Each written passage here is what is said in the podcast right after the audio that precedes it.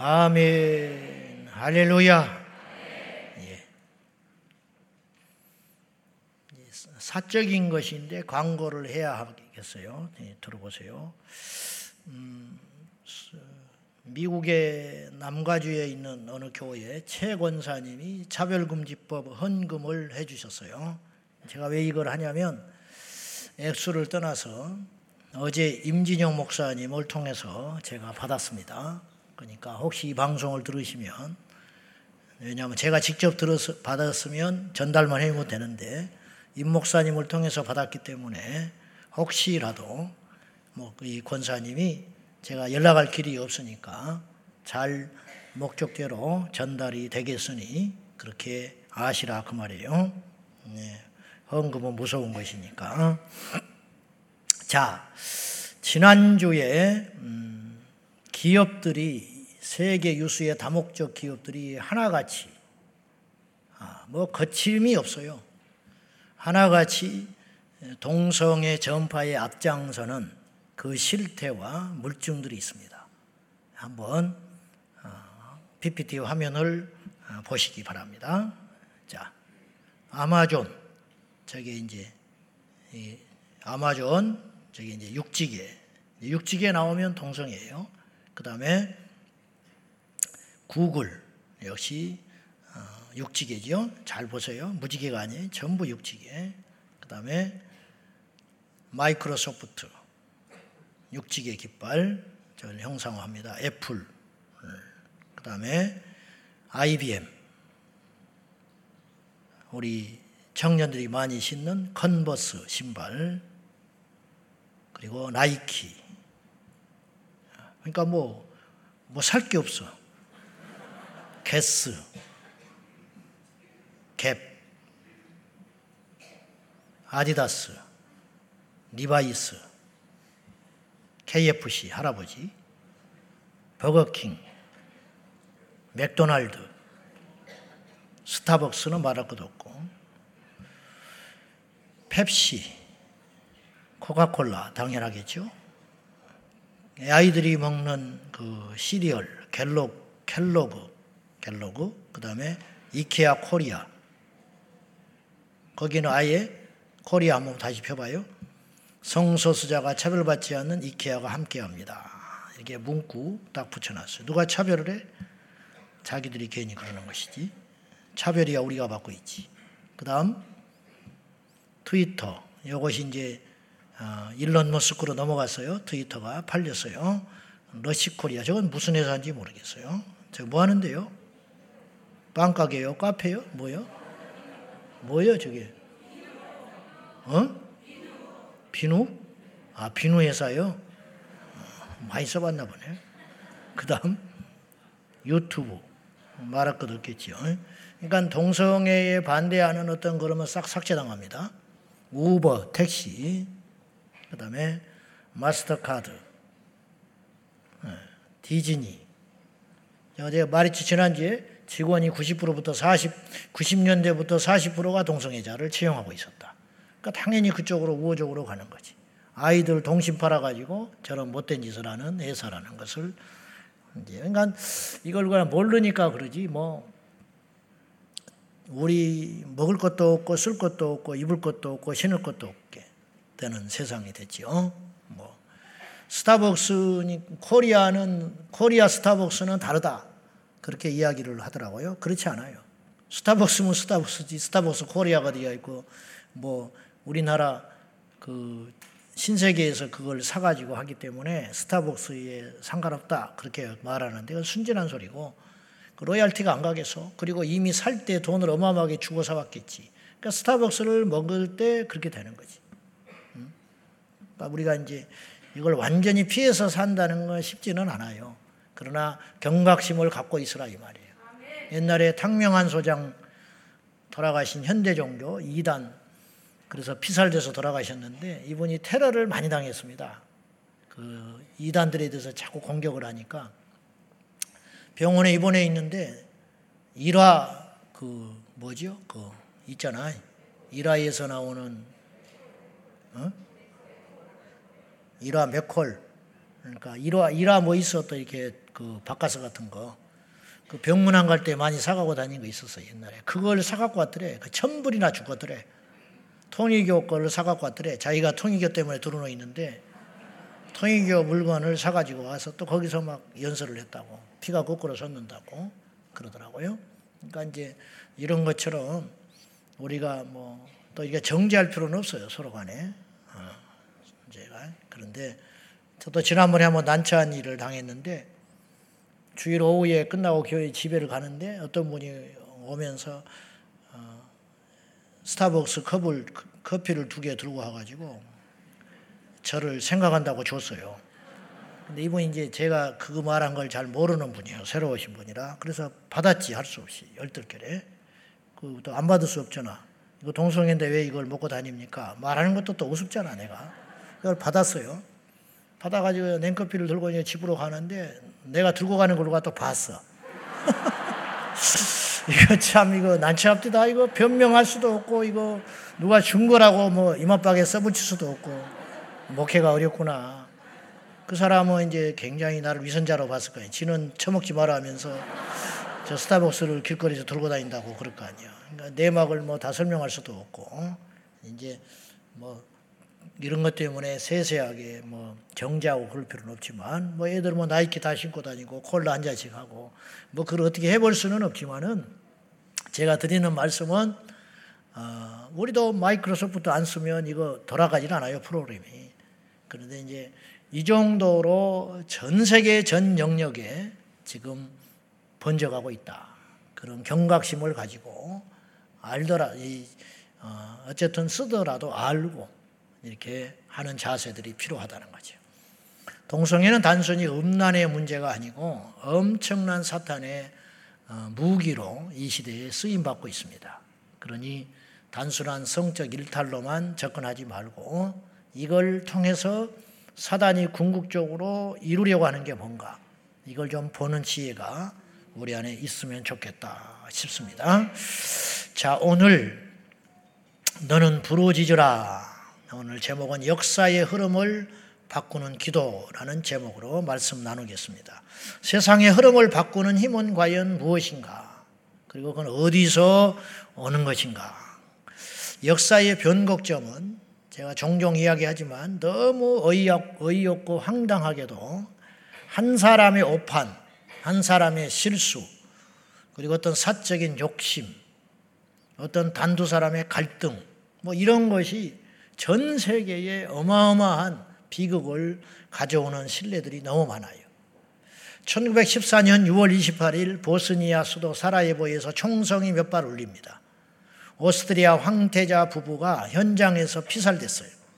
한 달 뒤에 이 사건 뒤에 7월 28일 날 오스트리아는 기다렸다는 듯이 사라예보 눈에 가시인 사라예보에 선전포고를 하고 그 다음 날 베오그라드를 폭격하기 시작합니다. 근데 이게 두 나라의 전쟁으로 끝나야 되는데 이해관계가 얽혀가지고 온 유럽이 불바다가 돼버려요. 우리나라도 남북의 전쟁이 이게 심각한 것이 지금 한미일 그리고 북한, 중국, 러시아 이게 신냉전 시대라고 지금 그러잖아요. 그러니까 지금 팽팽하게 지금 긴장 관계에 있는 거예요. 전 세계에서 가장 긴장한 이 관계. 그리고 우리나라와 러시아, 저기 이스라엘 이제 두 군데가 하였건데 그냥 총알만 한번 쏘고 어떻게 전쟁만 터졌다 하면 남북 간의 전쟁으로 끝나지 않을 공산이 크다는 거죠. 지금 러시아, 우크라이나에도 그러지 않습니까? 두 나라가 싸우는 것 같지만 사실은 그렇지 않아요. 그 뒤에 러시아 뒤에는 중국이 붙고 북한까지도 붙었어요. 우크라이나에 그 쏘아된 전쟁 무기 중에 북한제가 있었다고 그랬잖아요. 그러면 우크라이나는 미국이나 서방 국가들이 대놓고 또 무기를 대고 있는 거예요. 대리 전쟁을 하고 있는 거예요. 대리 전쟁. 사실은 러시아나 우크라이나가 사연이 있겠지만 사실은 총알바지 하고 있는 거예요. 뒤에서 거대한 강대국들이 지금 뒷받침하면서 서로 이해관계에 얽혀가지고 이렇게 되는 거예요. 그러면 그 거대한 전쟁, 지금 러시아 군인들만 5만 명 죽었다 하거든요. 그 꽃다운 젊은이들이. 그리고 우리나라도 지금 당장 고물가가 지금 치솟고 있어요. 그러니까 이런 일들이 전 세계적으로 번져가는데 이게 따져 들어가고 들어가고 보면 사실은 아주 하잘것없는 문제로 시작되는 경우들이 많다는 거예요. 그래서 1차 세계대전이 일어나요. 이 1914년 총알 몇 방으로 일어났는데 4년간 지속된 이 전쟁으로 말미암아 32개국 6천만 명의 젊은이가 참전을 해서 그 중에 1천만 명이 죽었습니다. 2,200만 명이 부상을 당했고. 근데 이게 이걸로 끝나지 않아요. 여기서 독일이 패전해요. 그래서 막대한 배상금을 물고 벨사이유 어, 협약을 맺어가지고 독일이 낭떠러지에 떨어져 버려요. 강한 나라가. 그러니까 독일 국민들이 죽겠는 거예요. 빚 갚느라고. 전쟁에 져가지고. 그래가지고 신호받은 차에 히틀러가 나오는 거예요. 그러니까 히틀러에 대해서 환호를 한 거예요. 그러니까 1차 대전 후유증으로 히틀러라고 하는 괴물이 나온 거예요. 그래가지고 독일이 독일의 그 자긍심을 채워주니까 푸틴도 러시아의 자긍심을 채워진 거거든요. 그래 놓으니까 이제 러시아가 이제 전쟁 준비를 하면서 협약을 깨버렸어요. 그래 폴란드를 침공한 거야. 이게 2차 대전인 거예요. 그래가지고 2차 대전은 5,600만 명이 죽습니다. 무려. 어. 그러니 이 1차 대전의 연장선상에서 2차 대전까지 일어난 거예요, 사실은. 1차 대전이 없었으면 2차 대전도 없어요. 1차 대전이 터지는 바람에 독일이 2차 대전을 일으킬 수밖에 없는 자기는 죽겠고 예, 사방이 막히니까 그 전쟁밖에 활로가 없는 거예요. 마침 히틀러가 그 욕구를 풀어준 거죠. 그러나 2차 대전이 터진 거예요. 그러니까 사실 총성 몇 방이 얼마나 많은 사람들의 피비린내를 내고 사실 우리에게도 적지 않은 피해가 있는 거예요, 사실은. 일본까지 참전을 했으니까. 이게 결코 남의 일이 아니더라는 거예요. 역사의 가정은 없지만 잠시 참았다면 이 세상은 어땠을까? 그곳에 가지 않았다면 인류의 비극은 결국 성경에도 말한 대로 아담 한 사람으로 시작된 역사예요. 음, 그한 사람의 범죄로 온 인류의 죄가 들어갔다. 그런 말이에요. 다윗은 오만함과 불순종으로 인구조사를 강행함으로 그 백성들 7만 명이 죽습니다. 그러니까 다윗 한 사람으로 인하여 그런 일이 비극이 생기는 거예요. 7만 명이 죽어버렸어요. 지금으로 빠지면 70만이에요. 인구 비율로 따지면 어마어마한 숫자가 다윗 한 사람의 실책으로 일어나게 되었다 라는 거예요. 그러니까 역사의 이 전환점, 변곡점이라는 것은 그처럼 대단한 이벤트가 어떤 세상의 흐름을 바꾸는 게 아니고 어떤 한 번의 실수, 한 사람의 오판, 한 사람의 감정, 이런 것 때문에 온 세계가 뒤집어진단 말이죠. 역으로 비극적인 참사도 한 사람으로 한 사건으로 말미암았다면 한 사람의 승리는 인류의 승리가 되기도 해요. 예수님의 승리. 예수님이 온 인류를 죄악에서 건지시기 위하여 죽으신 사건은 지상 최대의 사건이라 말할 수 있습니다. 노아의 의로운 행위는 온 인류를 다시 한번 살려내는 기회가 된 것입니다. 노아마저 의롭지 않았다면 어떻게 했을까? 가정은 없다고 그랬어요. 바울의 해심으로 말미암아 기독교가 탄생한 거예요. 예수님은 십자가의 구원을 이뤘지만 명실상부 기독교를 탄생시킨 인물은 바울이라 할 수 있어요. 그러니까 바울 한 사람의 해심으로 이 인류 역사의 지도가 바뀐 거예요. 사도행전에 보면 바울이 아시아에 가려고 하잖아요. 근데 성령께서 강권해 가지고 유럽으로 그의 발걸음을 틀어버립니다. 만약에 아시아에 복음이 들어왔다면 세계는 어떻게 됐을까? 그건 모르는 거예요. 그렇지 않겠습니까? 분명히 달라졌을 거라고. 아시아에 와서 복음을 전했으면. 네. 그러니까 이 한 사람의 어떤 결정, 한 사람의 결단은 세계 역사를 지락피락할 수 있고 살릴 수도 있고 죽일 수도 있는 엄청난 어, 일이 일어난다 이 말이에요. 근데 본인은 정작 알까요, 모를까요? 몰라요. 우리도 마찬가지라니까. 여러분이 한 번 한 실수가 우리 후대를 어떻게 바꿀지 몰라요. 우리 교회 운명을 어떻게 바꿀지 몰라. 우리 교회가 운명이 어떻게 되면 우리나라 기독교가 어떻게 될지 모르는 거예요. 우리나라 기독교가 어떻게 되면 이 나라 운명이 어떻게 될지 모르는 거예요. 무슨 말인지 아시겠죠? 그처럼 이 세상은 이렇게 맞물려서 돌아가기 때문에 결코 한 사람의 실수, 한 사람의 패착은 한 사람으로 끝나지 않아요. 그러므로 저와 여러분이 삶과 정말 두렵고 조심스럽게 인생을 살아갈 필요가 있다 이런 뜻이에요. 우리 어린이라고 절대 무시하면 안 돼요. 지존파가 왜 나왔는지 아시죠? 학창 시절에 선생님한테 상처받은 한마디. 등록금을 못 갖다 준 이유로 그걸로 망신당한 결과로 죽여버리겠다고 결심을 하고 그때부터 삐뚤어진 마음이 지존파 괴물을 만들었다는 거예요. 모르는 일이라는 거예요. 뭐 지존파에 의해서 희생된 사람 중에 이 세상을 바꿀 수 있는 만한 인물이 있었다면 어떡할 거예요? 그럴 수 있잖아요.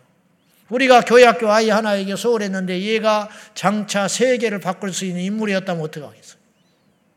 누차 말하지만 김일성 어머니 강반석이 그의 아들을 신앙으로 키웠다면 이 세상은 어떻게 됐겠냐고. 강반석 그의 모친 강반석이 엉터리 크리스찬이다 보니까 김일성이가 하나님 못 만나고 교회는 다녔다니까 김일성이가 그의 외삼촌이 목사였어요. 응? 어떻게 하냐 이 말이에요. 강반석은 다른 것 없이 자기 아들만 똑바로 가르쳤으면 우리나라가 바뀐다니까. 가정은 없지만 어떻게 생각해요? 엄청난 거 아닙니까? 엄청난 거. 세계 역사의 변곡점에는 자신도 모른 채 사탄의 하순이 되어가지고 하나님을 대적하는 저 바벨론 세력과 하나님의 도성인 예루살렘의 치열한 대결이 있어 왔어요. 예. 이 세계관을 여러분이 봐야 돼요. 지금도 마찬가지예요. 이 세계관은 계속 에덴 동산에서부터 우리 주님 다시 오셔서 다시 오실 때도 끝나지 않아요. 천년왕국이 끝나고 곡가마곡 전쟁을 통하여 완전한 심판이 될 때까지 이 두 세력은 계속해서 끊임없는 투쟁의 연속이에요. 물론 하나님이 승리하시죠.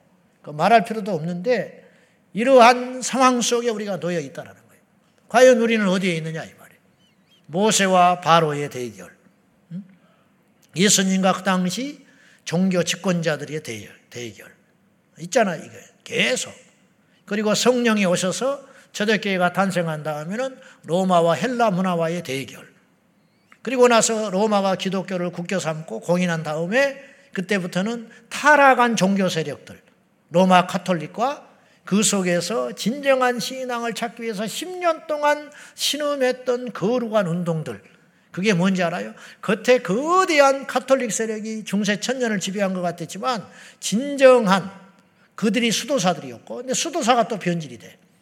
원래 수도사들이 그들과 그들과 짝하지 않고 순전한 믿음, 그래서 노동과 청빈과 기도를 내세우면서 그렇게 살았는데 수도사들이 또 타락을 해. 그러니까 또 주님께서 종교개혁을 일으켜요. 또 그것이 또 변질돼. 그러니까 경건주의 운동을 또 일으켜. 또 변질이 돼. 그러니까 또 대각성 운동을 일으켜. 그 요한에슬레가 나오고 디엘 무디가 나오고 조나단 에드워즈가 나오고 전 세계 복음이 들어가고 지금 그런 역사들이 계속 지금도 치열하게 싸워지고 있다는 거예요. 앞으로도 마찬가지라는 거예요. 앞으로도 이런 안목을 가지고 보면 그렇게 흘러가는 거예요. 세계 역사는. 우리는 어디에 있냐 이 말이지. 우리는 7월 1일 날 역사 현장에 서 있는 거예요. 동성애 진영과 반대하는 진영. 우리가 지난주에 봤지요. 언론이 얼마나 편향되어 있는 걸 내가 증거를 해줬어요. 편집 안 했다니까요. KBS, MBC, YTN, 연합뉴스 등등. 1, 2분 23초 방송 나가는데 2분이 동성애 미화하는 이야기. 기독교 그것도 반 동성애 집회하는 거 13초 나왔어. 그리고 나머지 10초는 마무리하면서 다시 육직의 깃발. 이렇게 하면서 마무리해 줬어요. 결국 2분 10초 한 거예요. 2분 10초. 2분 23초 가운데 2분 10초를 동성애 그들의 방영을 해줬고 13초 반대하는 기독교 진영의 소리를 내준 거예요. 그것도 공평하게 내준 것도 아니고. 이런 기울어진 운동량 속에서 우리가 있다 이 말이지. 모세가 홀로 갔습니다. 바로는 전 세계를 지배하고 있었어요. 오늘 이 전쟁에 지금 우리가 있는 거예요. 이걸 알아야 돼요. 우리가 깊은 잠에 빠져 있으면 안 되는 거죠. 다시 돌아가서 저 거대한 바벨론 세력과 하나님의 도성 예루살렘과의 전쟁. 그 예루살렘을 내가 말하는 게 아니야. 바벨론은 지금 이 역사 속에서 사라졌어요. 지명이 없어졌어요. 무슨 말인지 알지요? 그런데 뜻밖의 성경은 바벨론을 이야기하고 있어. 구약의 바벨론이 등장한 다음에 옛날의 이야기 기록이니까 그런가 하는데 요한계시록의 바벨론이 등장해요. 요한계시록은 장차 일어날 미래에 대한 예언인데 요한계시록에서 바벨론이 등장하고 있다니까요. 요한계시록 17장 5절 말씀 다 같이 시작. 그의 이마에 이름이 기록되었으니 비밀이라 큰 바벨론이라 땅의 음료들과 가증한 것들의 어미라 하였더라. 그 다음에 18장 2절 시작 힘찬 음성으로 외쳐 이르되 무너졌도다 무너졌도다 큰 성 바벨론이여 귀신의 처소와 각종 더러운 영이 모이는 곳과 각종 더럽고 가증한 새들이 모이는 곳이 되었도다. 저거는 앞으로 이렇게 된다 이런 말이에요. 과거가 아니에요. 요한계시록 18장, 17장, 18장. 그러니까 18장에 선포하기를 무너졌도다, 무너졌도다, 큰 성 바벨론이요.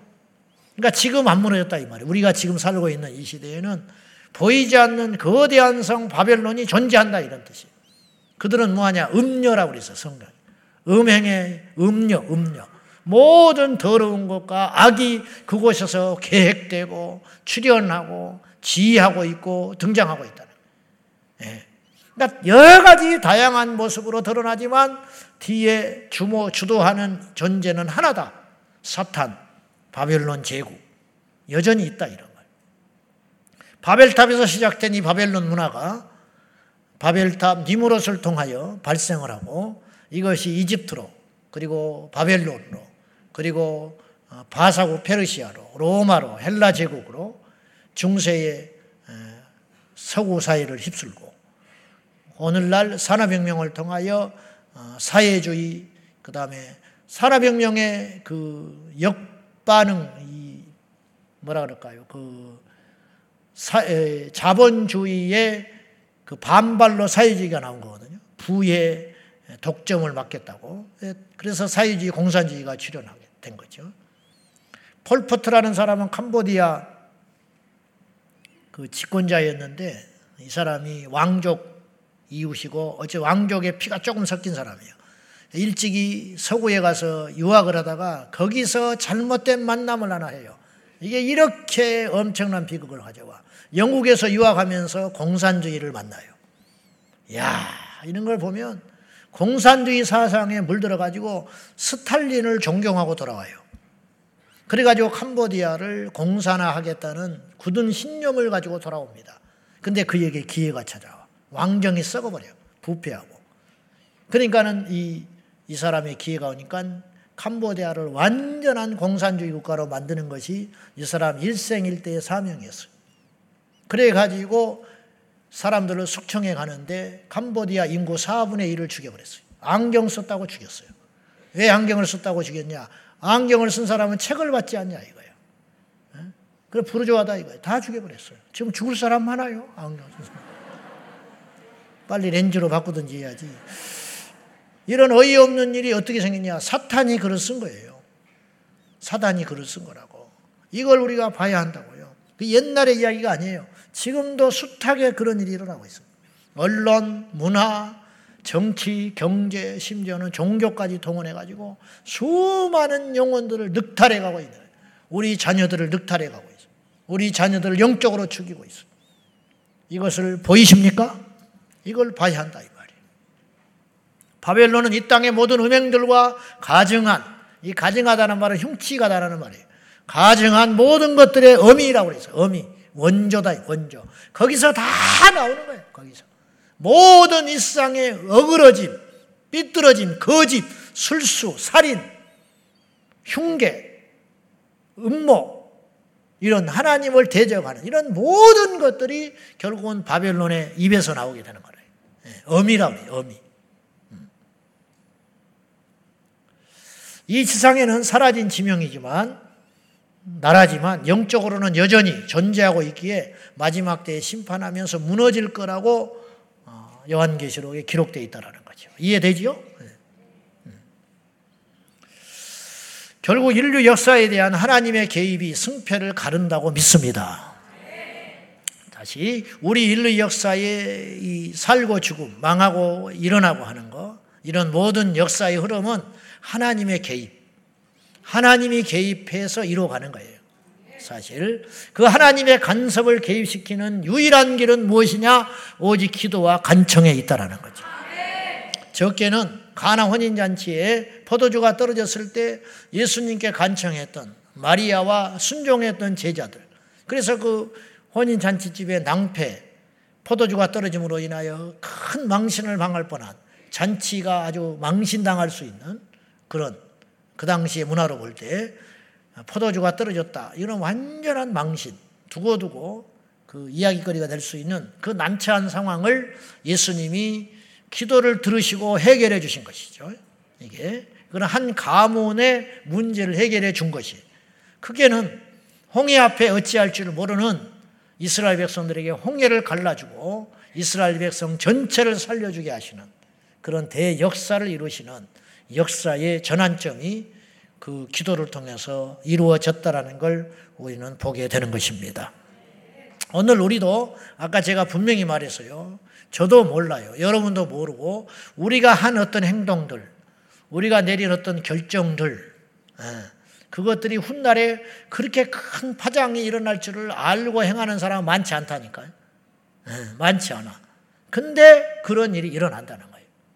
이런 일이 일어나듯이 그렇다면 우리가 이 시간에 어떤 걸 기도하고 그 기도가 응답이 된다는 것은 곧, 곧 무엇을 의미하냐면 세계 역사를 바꿀 수 있는 전환점이 될 수 있다는 거예요. 그걸 믿으셔야 됩니다. 제가 절대 억지가 아니라고. 그렇지 않겠습니까? 이제 그런 신뢰들을 좀 나눠보고 싶어요. 자, 오늘 본문에도 역시 마찬가지. 그런 이야기가 나오는 거예요. 아수르가 바벨론 제국이 탄생하기 전에 바벨론에 의해서 아수르가 패망하게 되는데 아수르는 고대 근동의 패권자였어요.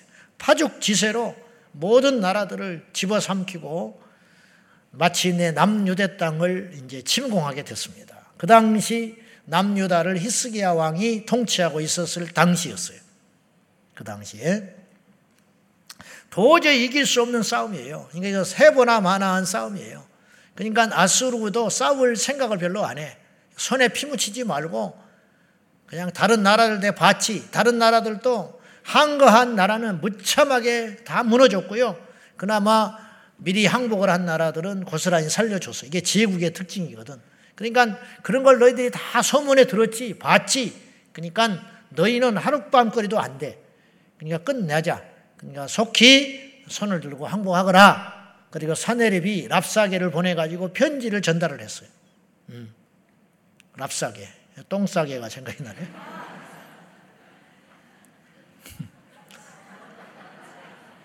예, 죄송합니다. 어쨌든 사내비, 사내리 왕이 랍사게를 보내가지고 어, 편지에 협박 편지를 보냈어요. 그 협박의 내용이 어떤 내용들이냐면 이거에 결국은 이스라엘 백성들의 이제 심리전을 펴는 거야. 너네 왕이 하나님이 우리를 지켜준다는 헛소리를 할 거다. 말도 안 되는 소리 하지 말아라. 너네들도 귀가 있으면 듣지 않았고 눈이 있으면 봤지 않냐? 우리한테 대항한 나라들이 어떤 꼴을 당했는지. 그러니까 아무 소리 말고 서로 피, 피곤하게 하지 말고 빨리 손에 피 묻히지 말고 항복해라. 그러면 너희들을 보존해 주마.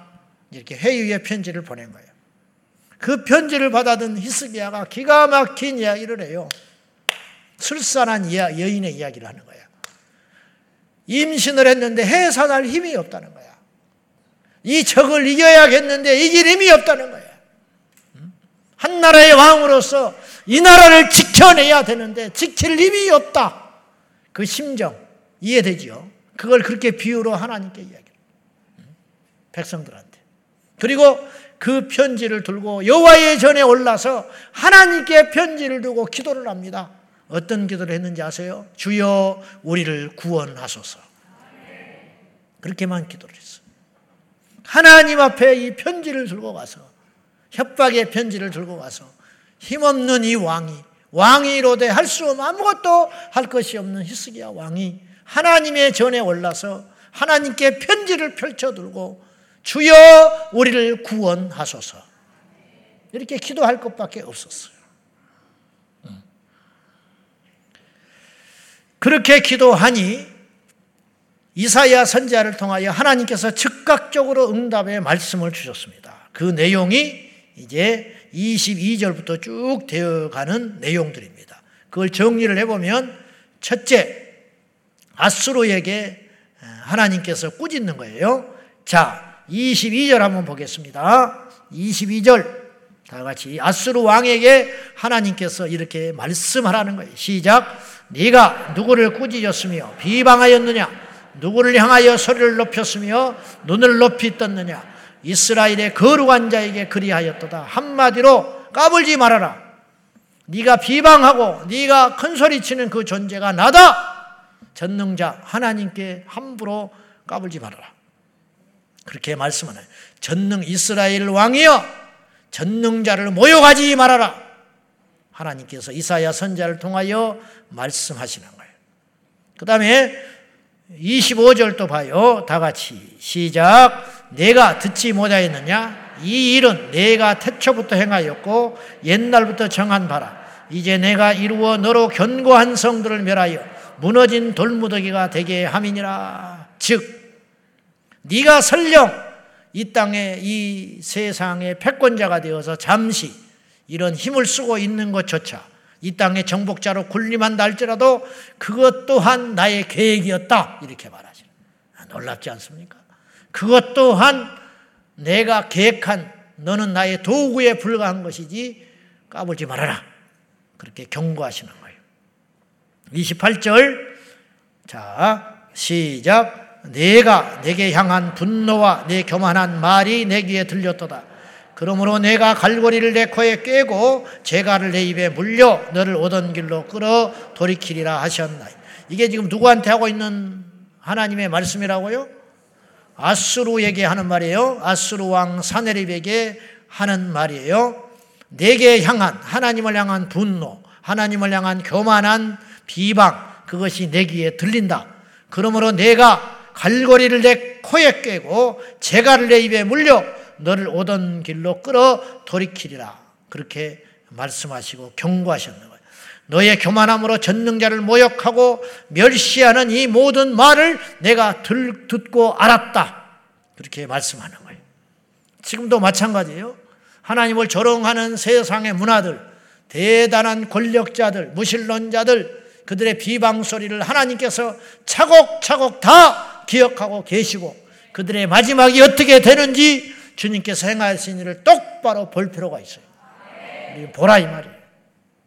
그리고는 마침내 하나님께서 이제 히스기야에게 다음과 같은 약속을 하십니다. 자, 29절, 30절 보겠습니다. 시작. 또 내게 보일 징조가 이러하니 너희가 금년에는 스스로 자라는 것을 먹고 내년에는 그것에서 난 것을 먹되 제3년에는 심고 거두며 포도원을 심고 그 열매를 먹으리라. 유다 족속 중에서 피하고 남은 자는 다시 아래로 뿌리를 내리고 위로 열매를 맺을지라. 이게 무슨 말씀이냐? 하나님께서 히스기야 즉 남유다에 대한 완전한 회복과 보호하심을 약속하고 있어요. 29절에 보면은 무슨 뜻이냐면 금년에 스스로 자라난 것을 먹고 내년에도 그곳에서 난 것을 먹되 3년 차에는 너희들이 뿌린 너 곡식으로 농사한 것들을 거두어서 포도원을 심고 먹게 되리라. 즉 지금 전쟁통에 너희들이 농사지을 경황이 어디 있으며 포도원을 가꿀 경황이 어디가 있겠냐? 안다. 그러나 염려하지 말아라. 올해 거둘라면 작년에 노력한 거야 돼. 못, 못 했지요. 전쟁통에. 그러나 올해, 그리고 올해 지금 전쟁통이니까 파종하지 못했으니 내년에도 역시 먹지 못할 것이다. 그러나 올해와 내년 2년 차까지 들에서 난 것으로 너희에게 풍족히 먹여주리라. 굶어 죽지 않게 할 거야. 그리고 나서 올해 전쟁이 마감되면 내년에는 파종할 수 있잖아요. 그러면 내종에 내년에 뿌린 그 씨앗들로 파종하여 3년 차에는 너희들이 수고한 것으로 먹게 하리라. 이게 무슨 말씀이냐? 이 전쟁에서 반드시 승리하게 해 주신다는 약속이에요. 그것의 비유적 표현이죠. 그렇지 않습니까? 지금 내년까지 자연적으로 자라나게 해서 내가 내 열심히 그걸 이루게 될 거다. 염려하지 말아라. 사람이 하는 일이 아니고 여호와의 만군의 여호와의 열심히 이 일을 이루게 되리라. 하나님이 능치 못할 일이 있겠느냐? 수고하지 않아도 2년 차까지는 너끈히 먹여줄 거야. 그 다음에는 3년 차에는 너희가 수고한 열매를 먹게 되리라. 얼마나 세밀한 약속입니까? 그리고 이것이 그대로 이루어졌어요. 이대로 이루어졌어요. 여러분, 과거에 그렇게 문화가 발달하지 못하고 통신이 발달하지 못하고 교통이 발달하지 못한 때에도 하나님이 이렇게 먹이시고 입히셨거늘 오늘 하나님께서 왜 못하시겠습니까? 아무것도 염려하지 말고 하나님을 믿으시기 바랍니다. 하나님한테 이쁨 받으면 끝나는 거예요, 인생. 그러나 하나님께 미움 받으면 살아남을 수가 없어요. 아무리 많은 지식도 필요가 없어요. 아무리 많은 재산도 필요가 없어요. 아무리 많은 재주도 의미가 없게 되는 거예요. 하나님께 줄대야 산다 이 말이에요. 그게 성경의 요약이에요. 하나님께 줄된 인생은 살고 하나님을 대적하는 인생은 망했다 이 말이에요. 성경에만 그런 일이 있는 게 아니고 2000년 역사가 그렇게 해왔고 지금도 살아계신 하나님이 두 눈을 부릅뜨고 우리에게 그렇게 행해 주신다 이 말이에요. 너희들이 수고하지 않아도 2년차까지 너끈히 먹게 되리라. 염려하지 말아라. 그리고 3년째 기후도 지켜주시고 외부의 저 침입으로도 지켜주심으로 인하여 너희들이 수고하고 파종한 모든 것들을 열매를 먹게 되리라. 얼마나 확실한 축복의 약속입니까? 그리고 금방 읽었던 30절에 유다족 속 중에서 피하고 남은 자들이 다시 아래로 뿌리를 내리고 위로 열매를 맺을지라 무슨 말이에요? 다시 번성하게 되리라. 이 난리통 전쟁통에 겪고 난 모든 유대 백성들을 내가 다시 회복시켜 주셔서 만방에 일으켜 세워 주리라. 근데 망했어요. 결국 남유다 나중에 망하긴 해. 바벨론에 의해서. 아수르는 고비는 넘었는데 바벨론에 의해서 망해요. 왜 그래요? 범죄했기 때문에. 국방이 약해서 그런 게 아니고 정치를 못해서 그런 게 아니고 하나님께 범죄했기 때문에 남유다가 망하고 마는 거예요. 이미 북이스라엘은 망했고 722년에 그러니까 우리 생사화복이 여호와의 손에 달려 있음을 절대로 세상에 오는 소리 우리가 세상에서 들려오는 소리를 들으면 우리가 뭔가 해야 할 것 같아. 우리가 세상에서 어떤 뉴스거리나 듣고 이런 천재지변이니 뭐 경제 동향이 어쩌니 물가니 뭐 이런 이야기를 막 듣고 보면 그냥 이렇게 있는 것이 왠지 무모한 것 같고 하나님을 믿기는 믿어야겠는데 하나님을 믿는다는 것이 왠지 그냥 뜬구름 잡는 것 같은 그런 느낌이 될 때가 있다 이 말. 절대로 그런 유혹에 빠지지 말고 우리가 할 일은 하되 하나님을 전적으로 신뢰하며 나갈 적에 우리 주께서 우리 인생을 책임져 주실 줄로 믿습니다. 그리고 나서 32절에 마지막으로 아수르에 대한 경고를 이스기야에게 이렇게 해주세요. 32절 보겠습니다. 시작. 그러므로 여호와께서 아수르 왕을 가리켜 이르시기를 그가 이 성에 이르지 못하며 이리로 화살을 쏘지 못하며 방패를 성에 향하여 세우지 못하며 치려고 토성을 쌓지도 못하고 오던 길로 돌아가리라. 지금 대군이 18만 5천이에요. 그 당시 18만 5천. 지금은 얼마까 그 숫자가? 지금으로 따지면. 그 당시 세계 인구의 비율로 볼 때 그 당시 18만 5천이면 그리고 지금처럼 총 쏘고 하는 것, 뭐 대포 쏘고 비행기로 싸우는 세상이 아니니까 육탄전만 하는 시대니까 18만 5천이라고 하는 것은 어마어마한 대군이고 이길 수가 없어요. 도대체. 그 무기가 그 무기니까 결국은 숫자 싸움에 밀리면 못 이기는 거예요. 근데 이 18만 5천이 왔는데 화살 하나도 쏘지 못하고 성의 근처에 오지도 못하고 오던 길로 돌아가 망하리라 주님이 약속했는데 이대로 이루어졌습니다. 어떻게 이루어졌느냐? 히스기야의 기도를 들으신 하나님. 힘은 없고 하나님께 하소연할 수밖에 없는 이 연약한 왕이 그 협박의 편지를 들고 여호와의 전에 올라 주여 우리를 구원하소서 할 적에 하나님이 이 말씀을 이사야 선자를 통하여 말씀하신 다음 그날 밤에 18만 5천은 천사 하나가 와서 다 쓸어버리니 송장이 되어버렸다. 송장. 천사 둘도 아니에요. 하나. 천사들이 아니에요. 오늘 35절에 이 밤에 여호와의 사자가 나와서 사자들이 아니잖아요. 여호와의 사자가 나와가지고 쳐버리니 한밤중에 18만 5천이 그대로 송장돼 버리고 말았다. 하나님이 그 이런 하나님이다 이 말이에요. 이게 뭐예요? 역사를 바꾼 응답이다 이 말이에요. 만약에 18만 5천이 남유다를 쳐버렸으면 그냥 며칠 안에 끝장나버려요. 그러면 세계 역사가 또 어떻게 됐을지 모르는 거예요. 결국은 아까 제가 서두에 말한 대로 히스기야가 하나님께 나가서 엎드려 기도한 것은 세계 운명을 바꾸는 기도였다 이런 뜻이에요. 이런 기도가 한두 차례였겠냐. 이런 일이 한두 번 일어났겠냐. 오늘 또 우리가 하나님께 이 나라 이 민족과 세계 열방을 위하여 기도할 적에 하나님 우리의 기도를 들으신다고 전제할 적에 우리 하나님 우리의 기도를 들으신다면 이 밤에 죽는 일이 살게 되고 망할 일이 일어나게 되고 안 된 일이 되게 되는 일인 줄을 우리는 모른다 이 말이에요. 정작 기도하는 우리는 그러나 하나님 앞에 가면 알지요. 내가 너의 기도를 들었고 너의 외침을 들었고 네 눈물을 보아서 그날 이 땅의 역사가 바뀔 줄 어떻게 아냐 이 말이에요. 그래서 세계 역사의 흐름을 바꾸는 기도는 먼데 있는 게 아니고 우리에게 나에게 지금 있는 것이다 이 말이에요. 그러므로 여러분이 잠을 자다가 깨어서 나라와 민족을 위해 기도할 생각이 들거든 순종하고 기도해라 이 말이에요. 어느 종을 위해 기도할 마음이 생기거든 기도해라 이 말이에요. 그 기도를 통하여 그 종이 위험에서 건지움 받고 유혹에서 이기게 되고 성령의 임재로 사역에서 승리할 줄을 어떻게 아냐 이 말이에요. 어떻게? 이 모든 일이 히스기야의 기도로 일어난 일이라는 거죠. 성경에만 있는 일입니까? 절대 그렇지 않다.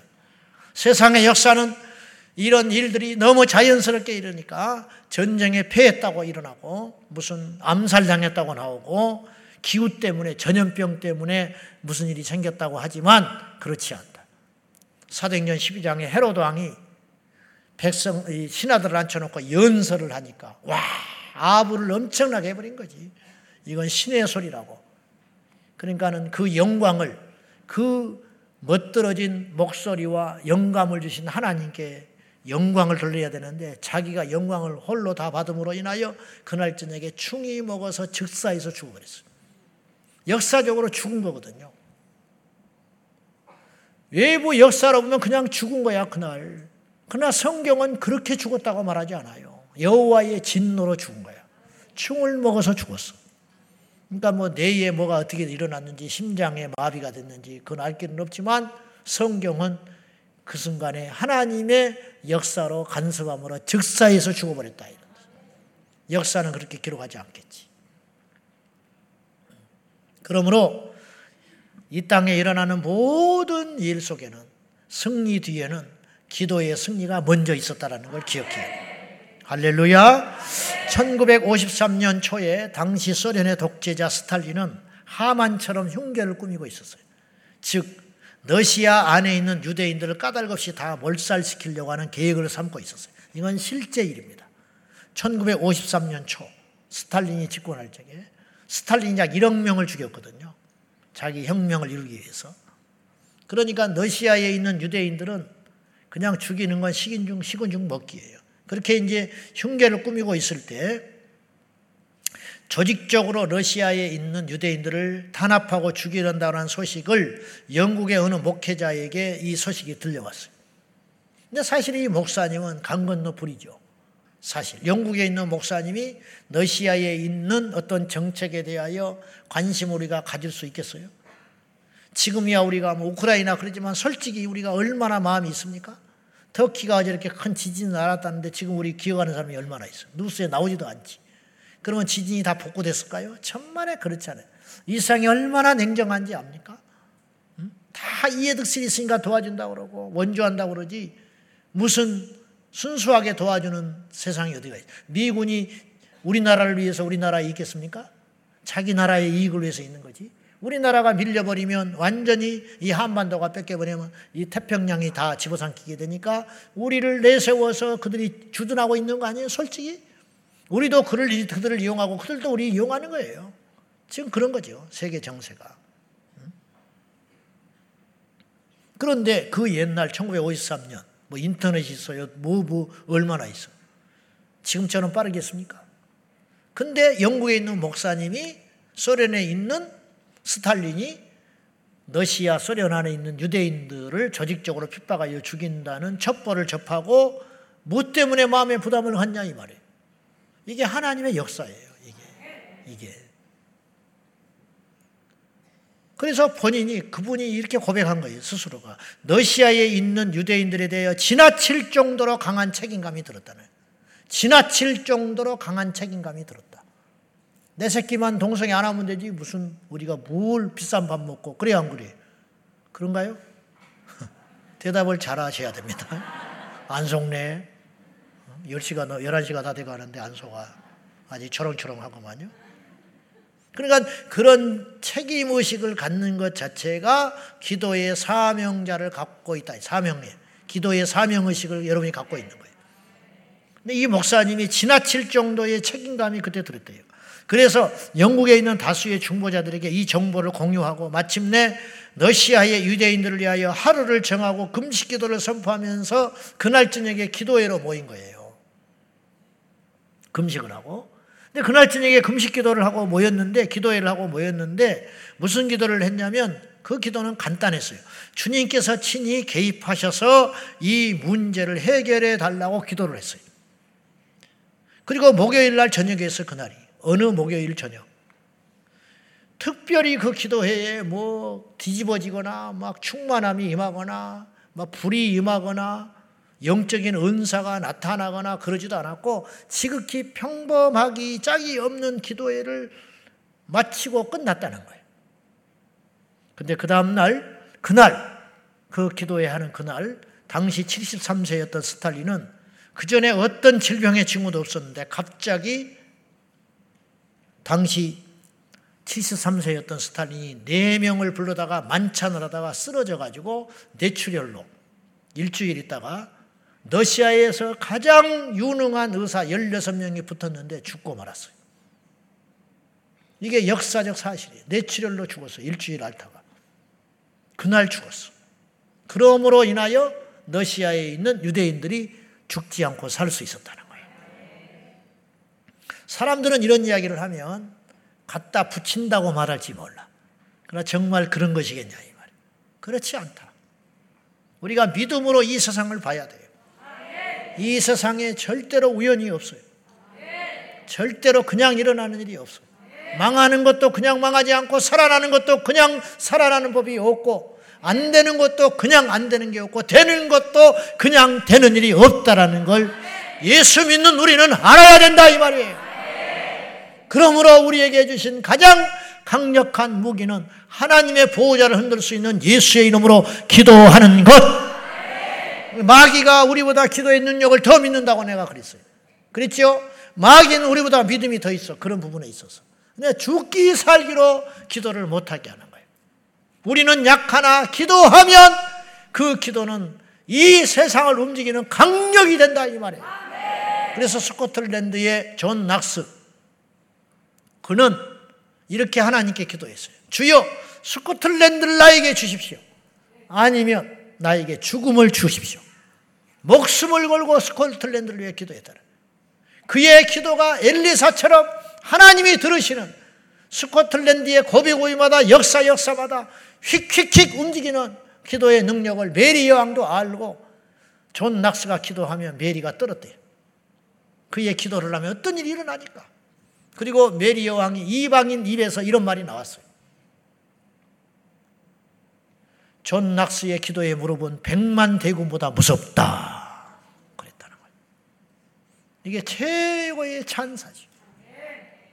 오늘날 교회가 이렇게 많은데, 오늘날 종들이 이렇게 많은데, 저를 포함해서 부끄럽기 짝이 없는 것은 안 믿는 사람들도 국가의 위기 앞에 교회를 찾아가서 기도를 해야 되고 어떤 국가의 대소사가 있을 적에 주의 종들을 불러다가 기도해 달라고 부탁을 하는 세상이 되어야 되는데 얼마나 우리가 하잘 것 없게 예수를 믿는지 콧방구도 안 끼고 있으니 만나라고 만나달라고 부탁을 해야 만나주지 찾는 법이 없으니 이 노릇을 어떻게 하면 좋냐 이 말이에요. 정말로 통탄을 노릇이라는 거예요. 정치에 관여하자는 게 아니라 그런 안목으로 볼 때 이사야가 히스기야가 이사야를 찾는 거 아니에요 히스기야가 선지자 이사야를 찾잖아. 그래 이사야를 통해서 하나님이 신탁에 내려온 거잖아요. 아수르에 대한 심판과 유대에 대한 회복의 응답을 주시잖아요. 그 그대로 됐잖아. 네. 어째서 우리는 이렇게 못 사냐. 너무 통탄을 이루라는 거죠. 왜 자식이 위기를 만났을 때 부모에게 기도해 달라고 부탁을 안 하냐? 어떻게 이렇게 되냐? 어떻게 안 믿는 남편이 믿는 나에게 주야장창 교회가 살다시피 하는 나에게 무슨 일이 있을 때 여보 기도했어요. 당신 오늘 내가 중요한 일이 있으니 기도하소. 그 정도는 돼야 우리가 하나님의 사람 아니겠어?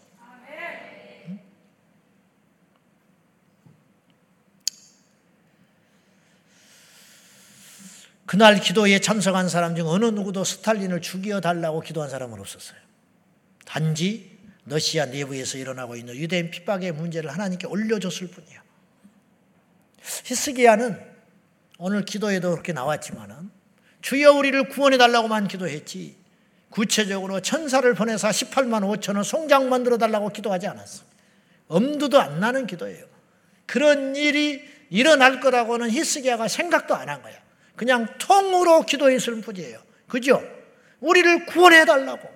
근데 하나님의 구원의 방법은 그렇게 나타난 것 뿐이라는 거예요. 아시겠습니까? 주여 우리를 회복시켜 주소서. 그렇게 우리는 기도하는 거예요. 그러면 회복을 이루시기 위하여 주님이 어떤 구체적인 보관을 가지고 이루신다는 거예요. 주님 이민족을 지켜주십시오. 우리는 기도할 뿐인데 하나님이 이민족을 지키기 위하여 미국을 움직이고 소련을 움직이고 어떤 열방을 움직이고 어떤 정치인을 움직이게 된다 이 말이에요. 우리는 그것까지 신경 쓸 필요는 없다 이거예요. 단지 믿음으로 하나님께 가서 기도하면 되는 거라. 그러므로 기도는 누구든지 할 수 있는 거예요. 세상의 역사를 몰라도 상관없고 유행을 몰라도 좋고 정치 정세를 몰라도 좋고 어떤 세계의 흐름을 몰라도 상관없어요. 단지 하나님 앞에 우리가 마땅히 구할 것을 구하면 우리 주님이 다 알아서 하시는 우리 아버지이신 줄로 믿습니다. 자식이 아버지한테 살려주시오 하면 아버지가 다 알아서 살려주란 말 속에 무엇이 있는지를 다 아시고 병원에 필요한 병원들에 가시고 돈이 필요하면 돈을 줄 것이고 옷이 필요하면 옷을 줄 것이고 사람이 필요하면 사람 붙여줄 거 아닙니까? 그러므로 하나님께 기도만 하면 된다. 믿음으로 기도하라. 주의 이를 흐르며 손을 들고 기도할 적에 세밀하신 하나님께서 주여 우리 자녀들을 지켜주십시오. 그러면 하나님이 알아서 지켜주신다. 이 말. 할렐루야! 사고를 망하게 하시고 나쁜 친구를 만나지 못하게 하시고 좋은 사람을 만나게 하심으로 우리의 자녀들을 지켜주실 것이다. 한국교회를 지켜주십시오. 한국교회를 부흥시켜 주십시오. 하며 하나님이 알아서 다 해주신다. 이 말이에요. 그런데 문제 우리가 기도를 안 한다는 거예요. 믿음이 없어서. 믿음이 없어서. 옥에 갇힌 베드로를 위하여 성도들이 기도한 것 뿐이에요. 베드로를 위해서 기도했다고 그랬어. 베드로를 위해서 간절히 빌더라. 근데 하나님께서 어떤 일을 했느냐? 천사를 보내서 묶인 착고를 풀어주시고 옥문을 열게 하시더니 길에 데리고 나와버렸다 이 말입니다. 그들이 기도하면서 그렇게 했겠어요? 천사를 보내서 쇠사슬을 풀어주시고 옥문을 열어주시고 우리 눈앞에 나타나게 해주세요. 그렇게는 기도 안 했을 거라고. 그러지 않겠습니까? 앞에는 홍해, 뒤에는 애국의 군사들이 몰려올 적에 이스라엘 백성들이 주여 우리를 구원해 주세요. 우리를 살려 주세요만 기도했지. 어떤 기도를 했겠어요? 근데 하나님이 그 기도를 들으시고 어떤 일을 행하셨느냐? 애굽의 뒤에 있는 군사들에게는 흑암을 불어닥치게 하셔가지고 저쪽은 흑암으로 잔뜩 그리고 이스라엘 백성들이 있는 곳에는 빛으로 그래서 흑암에 있는 쌓여 있는 이들이 앞뒤를 분간하지를 못하고 이스라엘 백성들을 치러 오지 못하고 그날 밤새껏 시간을 벌게 한 사이에 홍해를 마르게 하신 다음에 이스라엘 백성들을 유유하게 걸어가게 하신 하나님이다 이 말이에요. 이스라엘 백성들이 그렇게 구체적으로 기도하지 않았을 거라니까요. 그런 건 상상을 못 하는 거지. 그런 하나님이 그렇게 하셨어요.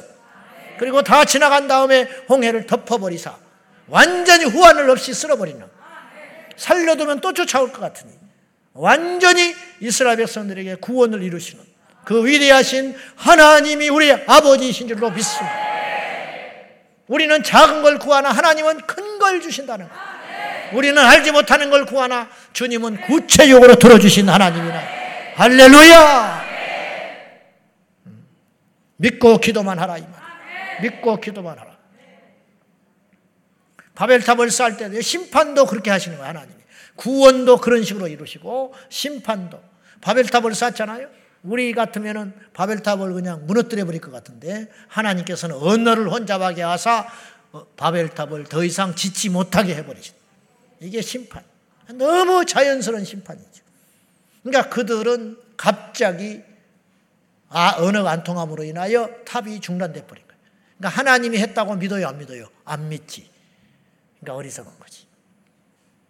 구원도 여호와께로 말미암고 심판도 여호와께로 말미암은데 정작 심판받는 자들과 구원받는 자들은 하나님이 하시는 일을 모르더라 이 말이죠. 깨어 있어야 보인다. 믿어야 보이는 겁니다. 알아야 보이는 거예요. 알아요. 모르니까 속는 거야. 그래서 신앙이 돼야 되는데 종교인이 돼. 영적으로 깨어나는 자가 돼. 육적 그리스도인이 돼가지고 눈에 보이는 것만 들들들 벗고 다니고 쫓아다니고 선택하고 다니고 그래가지고 결국은 퍽스에서 망하고 죽는 거예요. 우리는 그런 어리석은 인생을 살지 말고 뭔가를 아는 길로 가야 된다. 가나안 농군학교 김용기 장로님은 생전에 북녘 땅을 향해 손을 들고 새벽마다 기도했어요. 우리는 몰라요. 우리는 그분의 기도가 얼마나 강력한지조차도 몰라. 지금 이런 소리도 처음 듣는 사람도 많을 거야. 그분이 그랬더나. 김용기 장로님 누군지는 알아? 응? 조용기 목사님 아니요. 김용기 장로님. 같은 용기라도 그런 용기가 아니에요.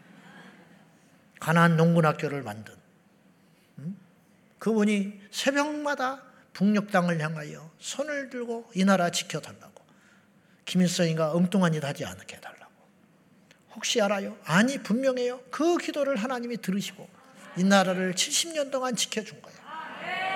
지난주에 내가 김중원 목사님 이야기했죠. 주일날. 김일성이가 모택동 만나가지고 군사 원조를 갔다는 소식을 듣고 간사 22명과 함께 40일 금식 기도를 했다. 그래서 그 계획이 깨진 걸 어떻게 아냐고.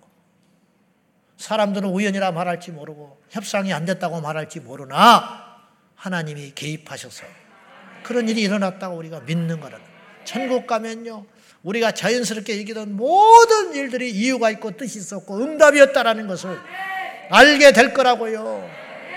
이 땅에서 알면 얼마나 좋아. 이 땅에 알면 하나님께 영광을 돌리고 우리가 정신 차리고 감사하며 살 것인데 저부터서도 모르니까 복을 복인지 모르고 은혜를 은혜인 줄 모르고 그냥 하루하루 그냥 내가 노력해서 얻었는 줄 알고 아까 주님이 그랬잖아요. 올해와 내년에 너희들이 수고하지 않고 얻게 되겠지만 내 후년에는 너희들이 수고한 걸로 얻게 되리라 그랬잖아요. 그랬잖아요. 근데 그것도 하나님의 은혜라니까. 착각하면 안 돼요. 내가 뿌렸고 수고했기 때문에 응당 얻는 것이라고 생각하면 안 된다 이 말이에요. 그래서 수, 시편 128편에 수고한 대로 얻는 것이 복이라. 어, 복이라. 북한 정권의 야욕이 무너지기를 위해 이 땅을 지켜달라고 90년대까지 삼각산 민족재단에서 알아요? 삼각산 민족재단, 민족기도원. 거기서 얼마나 많은 기도를 했는지 몰라. 지금은 다 철조망쳐져 버리고 삼각산에 오르러 산기도 하는 사람이 없어. 한때는 수천 명씩 삼각산에서 기도를 했어요. 그럼 이 땅에 이제 교회에서라도 기도를 해야 할 거 아니야. 금요일마다. 교회에서라도 이민족을 위해 기도해야 할 거 아니야. 새벽마다 기도해야 할 거 아니야. 근데 어찌된 일인지 세상은 강해지고 각박해지고 악해지는데 점점점 적이 강해지면 나도 그 덩달아 강해져야 이게 대결이 되는 것인데 적은 강해지는 우리는 쇠퇴하니 배로 우리가 더 밀리게 되는 형국이 됐다. 우리가 이때라도 기도해야 된다는 것이죠. 대구 감림산 기도원에서 화요일마다 제가 기도원에 그때 가봤더니 지난 주일날 원장님이 오셨더만 구국 철야 기도 화요일마다 해요. 12시에. 몇 사람이서. 사람들은 그것이 뭔지도 몰라. 그러나 혹시 아냐고요? 그 기도를 통해서 하나님이 이 나라를 지켜주고 있는 줄을. 에스더 기도운동 본부에서 북한의 복음화를 위해서 이 나라를 위해서 40일 기도하고 금식하고 철야하고 100일 철야 40일 철야 지금도 철야할 거라고 그게 억지로 되냐고 시켜서 하는 일이 되겠냐고 뭐가 나와서 하느냐고 다 자기 돈 써가면서 힘 써가면서 직장 생활 하면서 금식 기도해야 한다고 가서 설교를 하러 갔더니 미안해 죽겠더라고. 3일째 굶어가지고 얼굴이 반쪽이 돼가지고 앉아있는데 나는 밥을 실컷 먹고 가가지고 미안해 죽겠더라고. 그래서 미안하다고 그랬어, 내가.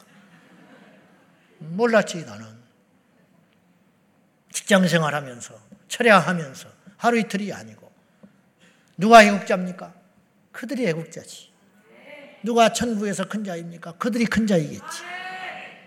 뭐 사람은 이러쿵저러쿵 말은 할 수 있는데 한 가지 분명한 것은 그 기도가 끊어지지 않는 것. 하나님이 그걸 보신다 이 말이죠. 그런 민족과 열방과 이 나라를 위해서 기도하는 무명의 종들이 이 나라를 지켜내는 영적 파수꾼인 것을 이 땅은 모르나 천국 가면 알게 될 거다. 이 나라는 총과 대포, 경제가 지켜지는 나라가 아니라 기도가 지켜주는 나라라는 것을 기억해야 할 것입니다.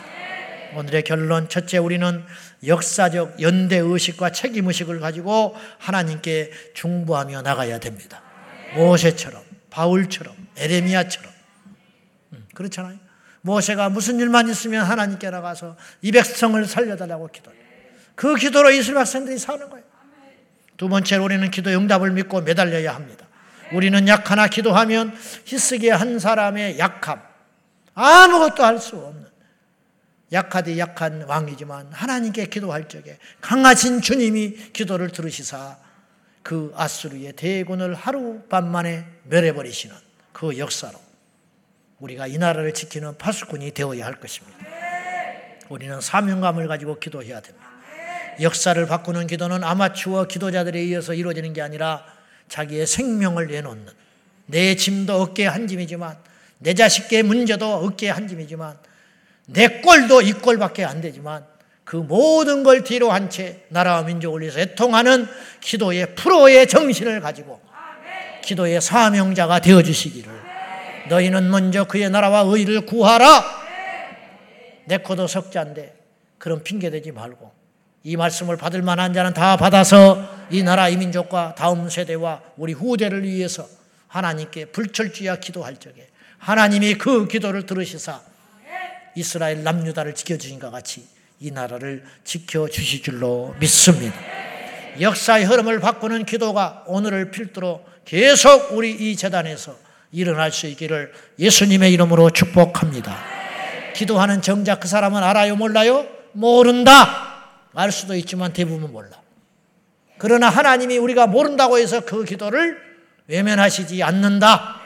이 믿음을 가지고 오늘 또 누군가가 기억나거든. 어떤 나라가 생각나거든. 어떤 종이 기억이 나거든. 하나님이 나에게 그를, 그 민족을, 그 나라를, 그 사건을, 그 공동체를 위해 기도하라고 하는 사명인 걸 깨닫고 내가 기도하지 않으면 그 기도 제목을 다른 사람에게 맡겨버린다는 사실을 꼭 깨닫고 하나님이 내게 주신 기도의 거룩한 부담감을 절대로 흘러가지 않도록 하고 내 것으로 알고 내 사명으로 알고 기도할 적에 우리 모든 성도들이 복받는 위대한 강성한 민족 될 줄로 믿습니다. 할렐루야! 기도하십시다. 오늘 또 세 가지 기도 제목을 놓고 기도할 거예요. 오늘 말씀을 따라서 기도할 것입니다. 자, 먼저 자, 기도 제목 한번 띄워 보시죠. 주여 이 나라를 구원해 주옵소서.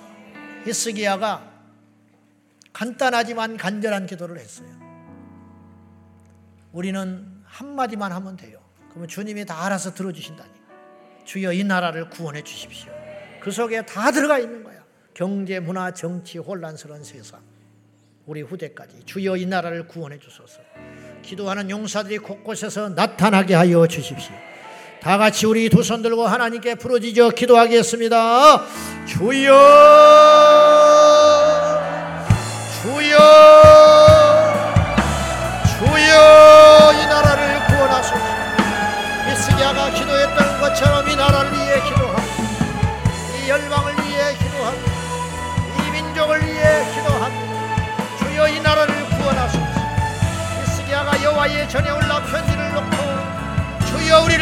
구원하소서.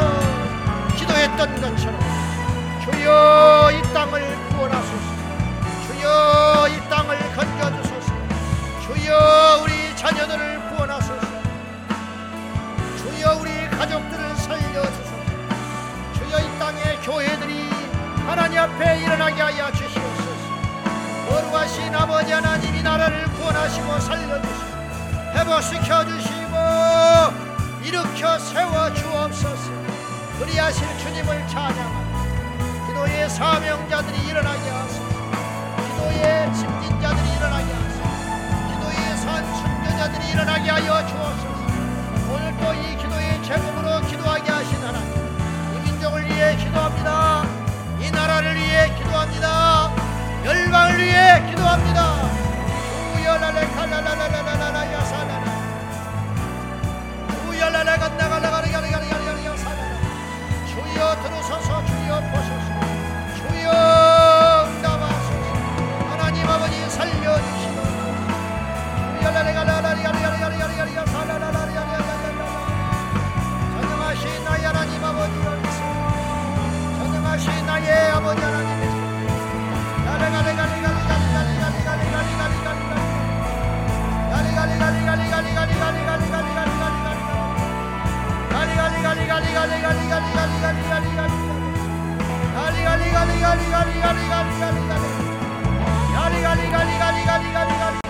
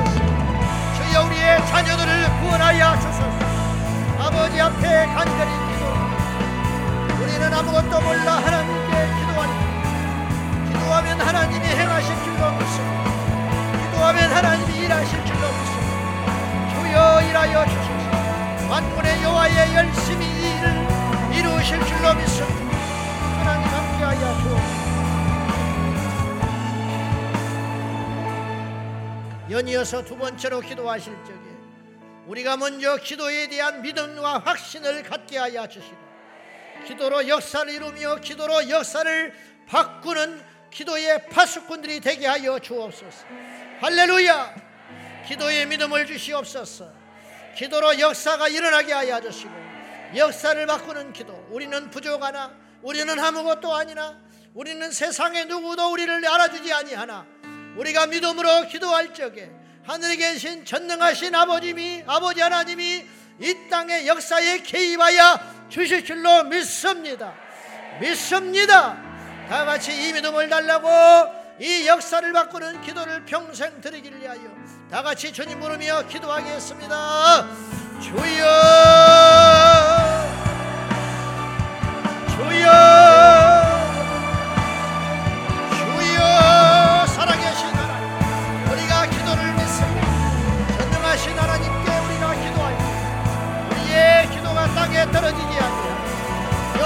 역사 들으실 줄로 믿습니다. 우리의 기도를 뜨동담하여 주시옵소서. 은혜와 사랑과 자비가 풍성하신 나의 아버지 주 예수여 믿습니다. 아버지 하나님 열방 가운데 우리의 간절에 용담하여 주시사 한 나라를 이기기도 하시고 우리의 역사를 이루기도 하시고 꺼지기도 하시고,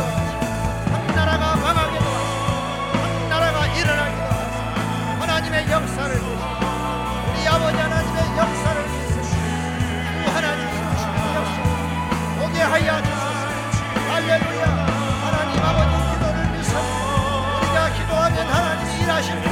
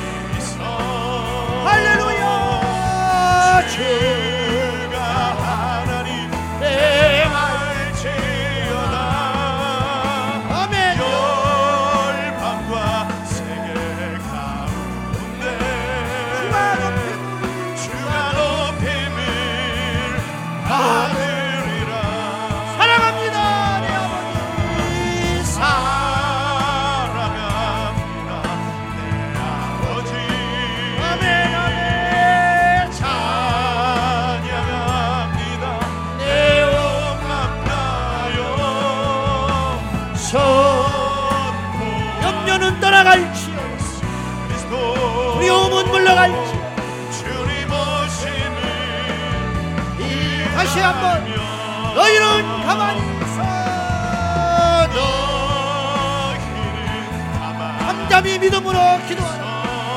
주가 하나님께 말지어라. 주가 하나님 내 할지어다. 열방과 세계 가운데 열방과 세계 주님만 높임을 받으리라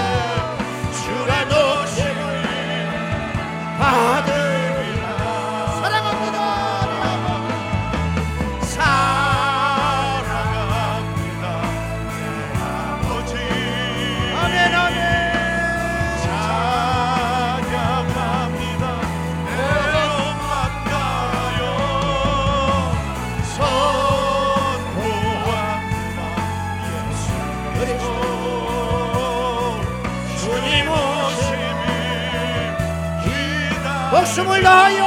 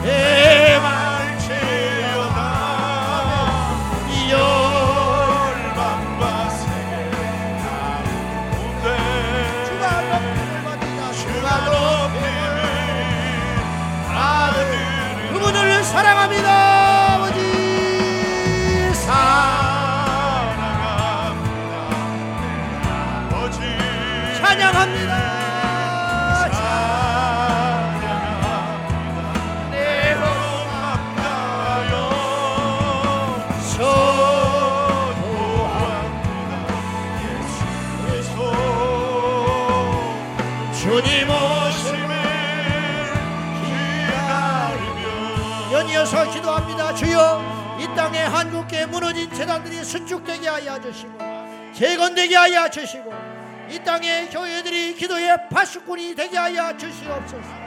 다 같이 우리나라 우리 교회를 비롯하여 한국의 교회를 위하여 주의 종들을 위하여 충고하며 나갈 적에 주여 무너진 재단들 무기력한 재단들이 코로나로 인하여 무너져버린 재단들이 다시 한번 일어나게 하여 주시옵소서. 주의 종들이 염려하는 대신에 기도하게 하여 주시고 성도들이 주저앉아 있는 시간에 기도하게 하여 주시고 다시 한번 일어나 이 땅의 마지막 마지막 기도의 파수꾼의 역할을 감당하는 대한민국 교회 되게 하여 주시옵소서. 다 같이 두 손 들고 기도하겠습니다. 주여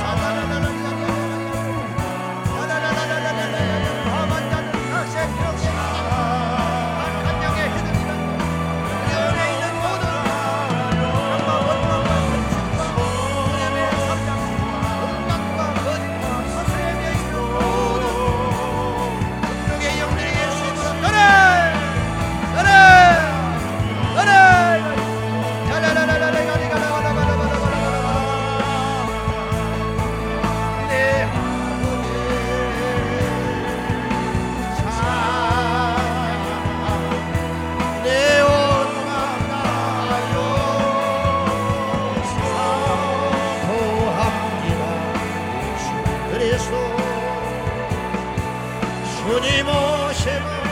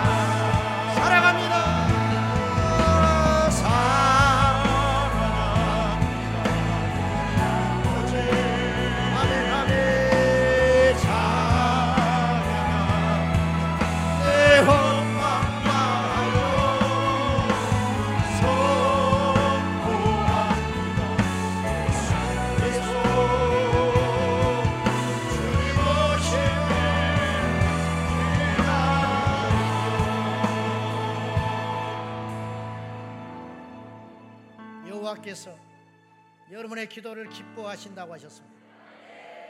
하나님께서 우리의 길이 맞다고 하셨습니다. 성도 여러분, 어떤 경우에도 포기하지 말고 주저하지 말고 기도의 사명을 감당하시길 원합니다. 이 밤에 오신 여러분은 특별한 존재들입니다. 의롭고 잘나서가 아니라 이 시대의 막중한 기도의 사명을 졌음을 기억하고 주여 나의 시간을 하나님께 드립니다. 나의 꿈을 하나님께 드립니다. 나의 남은 미래를 하나님께 드립니다. 기도의 산재물로 살겠습니다. 제가 여러분에게 이 기도의 제목으로 기도하기를 원합니다. 주여, 우리에게 두려움이 떠나가게 하여 주십시오. 우리에게 원망의 사슬이 끊어지게 하여 주십시오.